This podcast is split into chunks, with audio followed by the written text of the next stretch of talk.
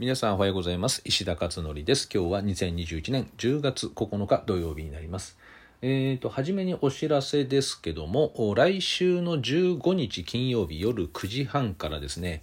えー、まあ1時間やるかな。あまあ40分から60分ぐらいですね Voicy のプレミアム生放送 Q&A をやろうと思っています。えーと、こちらはですね、えーとまあ、通常あのボイシーの生放送っていうのはですね、えーまあ、一般的にあのどなたも聞くことができるんですけど今回はですね、えーまあ、プレミアムリスナーさん向けということにはなっているので、えーとまあ、全ての,、ね、あの方が聞けるわけではないんですけれども Q&A をですね初めて、えー、生でやっていこうということの試みです。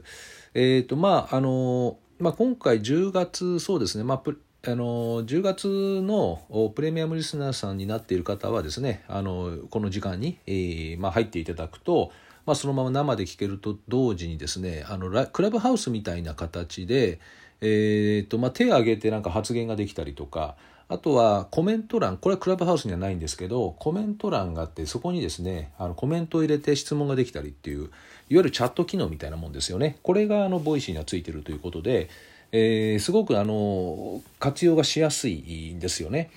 で時間もまあ最大1時間までということであんまりこうダラダラやってもねしょうがないのであのクラブハウスっていうのはねもうエンドレスになってますよね。なので Voicy さんはですね非常にこう工夫をされていて、えー、まあクラブハウスのデメリットを全部こうメリあのあれですね改善したっていうようなそういった仕組みになってるんですよね。で以前えー、っと以前って先月あったかな？あの他のボイシーパーソナリティさんとコラボで、えー、この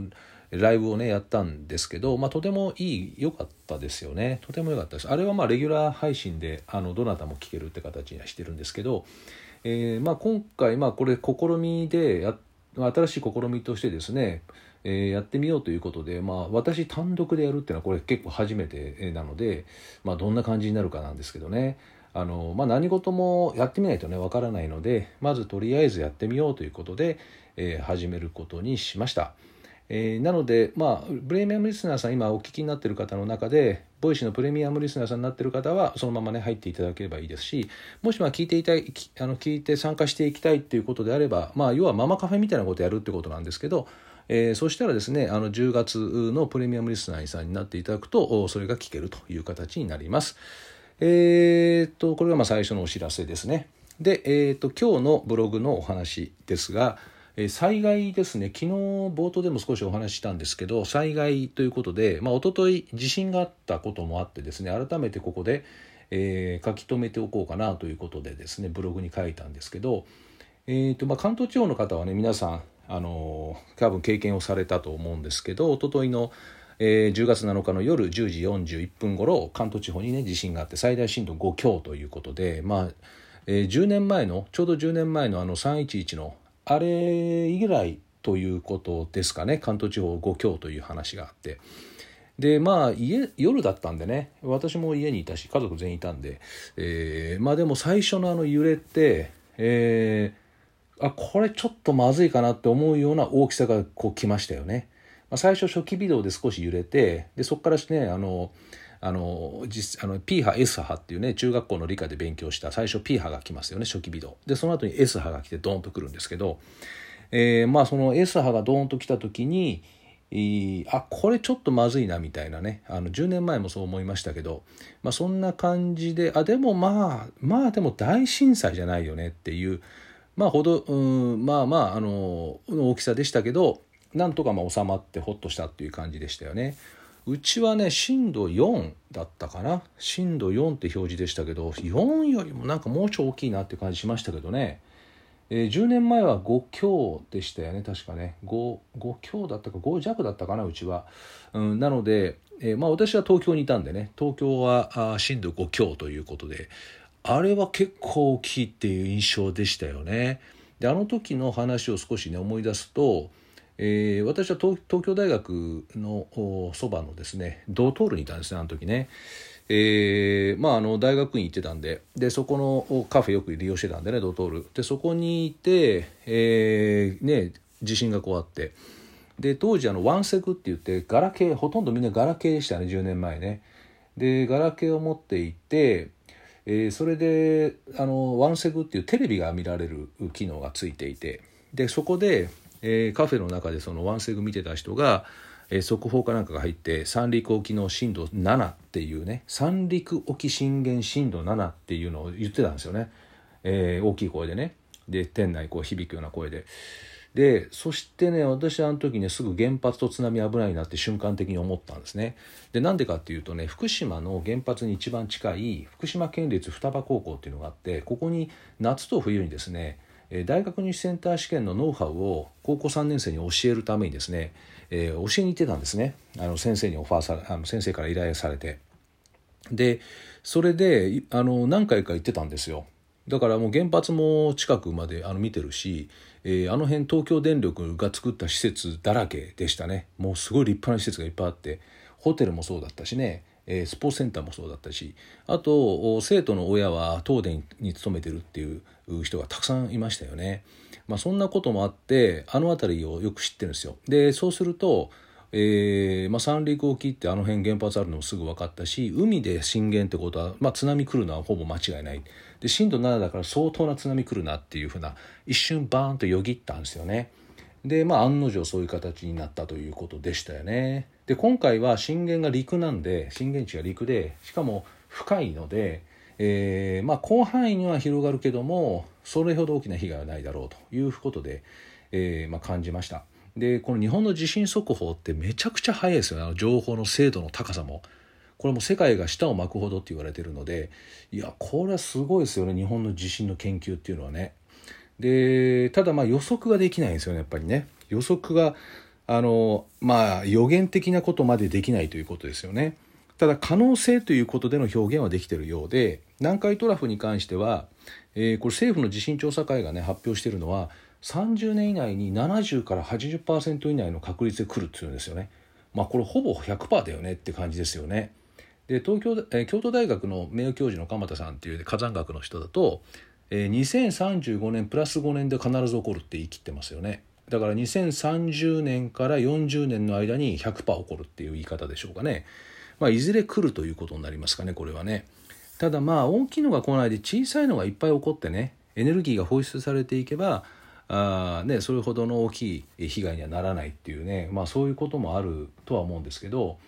えーまあ、いつ来るかわからないっていうことですよね。なので、えー、こういう時はもうね、えーまあ、恐れて外出ないってわけではなく活動はするけれどもいろんな対応についてのケースを想定しておくっていうで特に家族の中で決めておくっていうのは重要だと思うんですよね。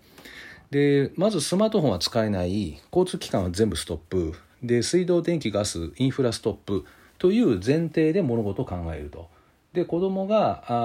あ学校に行っている時とかね、えー、いわゆる親親と離れている時あと家にいる時、えー、とかですねいわゆるあいろんな想定どの時間帯で起こるかわからないのであと夜中とかねなのでそういった想定に合わせてどう行動するのかっていうことをあらかじめ決めておくということですよね。まあ、特に一緒にいればまだなんとかなるけど離れてる時っていうのはね一番あの連絡が取れないっていうのが一番不安になるので例えば学校に必ずいるようにとか迎えに必ず行くのでとかねなんかそういった形で、えー、何かしらのですねえー、っとこう打ち合わせというかね家族会議開いて、まあ、決めておくっていうことは必要かなと思います。えーと、よくねこの名経営者の人たちがですね、えー、よくやるのが計画って悲観的に作ってで楽観的に実行するっていうことをよくやるんですよね。なので計画段階ではもうありとあらゆる想定を作ってその中で、えー、こう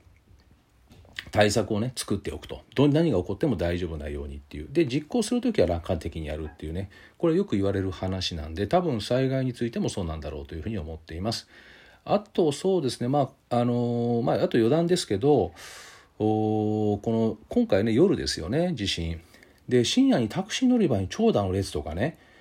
あれねいつも思うんだけどあれホテル泊まればいいのにねって思うんだよね。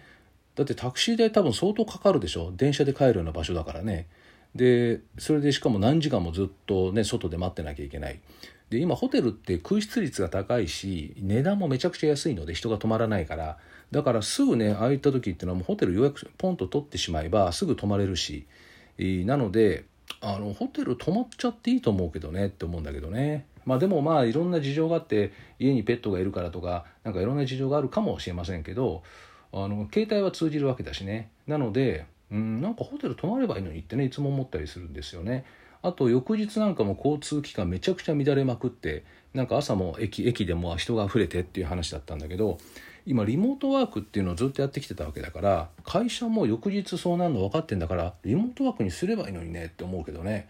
あれなんだろうねあのまた同じこと起こるんですよねこれ。あの10年前に1回経験してるのにまたなんか同じこと経験しちゃってるっていうこととあと多分震度5強ぐらいでこの状況なんでインフラストップとか。だからあこれ7とか来たら結構あれですよね。もう身動き取れないですね。当分ね数ヶ月の間。だからあの、まあ、まあ今ねいろいろテレビでもやってますけどね。あのこれに対しての教訓とかね。教訓って言ってるけど10年前の教訓生かされてないよねっていう感じもね思いましたかね今回ね見てて。うんなので今リモートワークになったりとかいろんなそのね家の家でも仕事ができるようなスイッチングができるようになってきたので